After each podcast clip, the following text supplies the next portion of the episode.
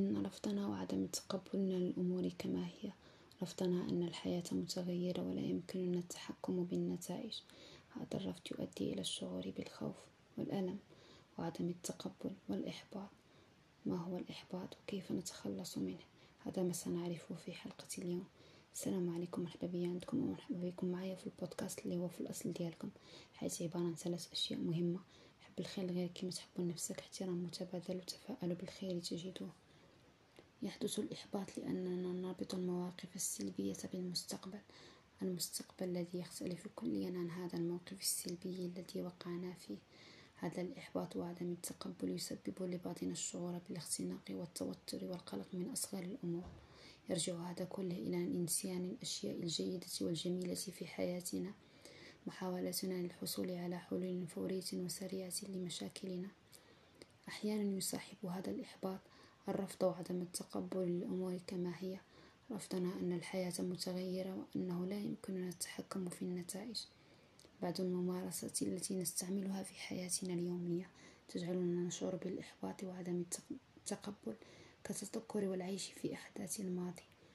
عندما نمارس هذا الفعل ونسترجع المواقف والأفعال التي مرت علينا والواقع أنه ما حدث في الماضي لا يمكن تغييره تغييره الآن.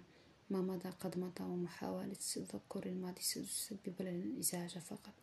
إذا الحل هو القبول والتقبل للماضي لما كان فيه من مواقف والتوقف عن مهاجمتنا لهذا الماضي بالتفكير الدائم فيه بل تصحيحه واستخلاص التجارب منه مستقبلا. التفكير فيما يفكر الناس عنا من أفكار ومواقف وآراء ما يحمله الناس عني وما يحمله الناس عنك ليس بالضرورة أنه يمثلني أنا أو يمثلك أنت. إن التفكير المفرط بآراء الناس يؤدي إلى إضعاف الإصرار بل أحيانا إلى التخلي عن بعض الأهداف والأحلام. والتفكير بآراء الآخرين بشكل مفرط يؤدي إلى الإحباط.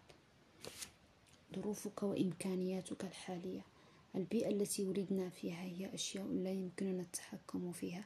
بل يمكننا تغييرها والتأقلم مع هذه المتغيرات والتغييرات بالاجتهاد والعمل الدائم.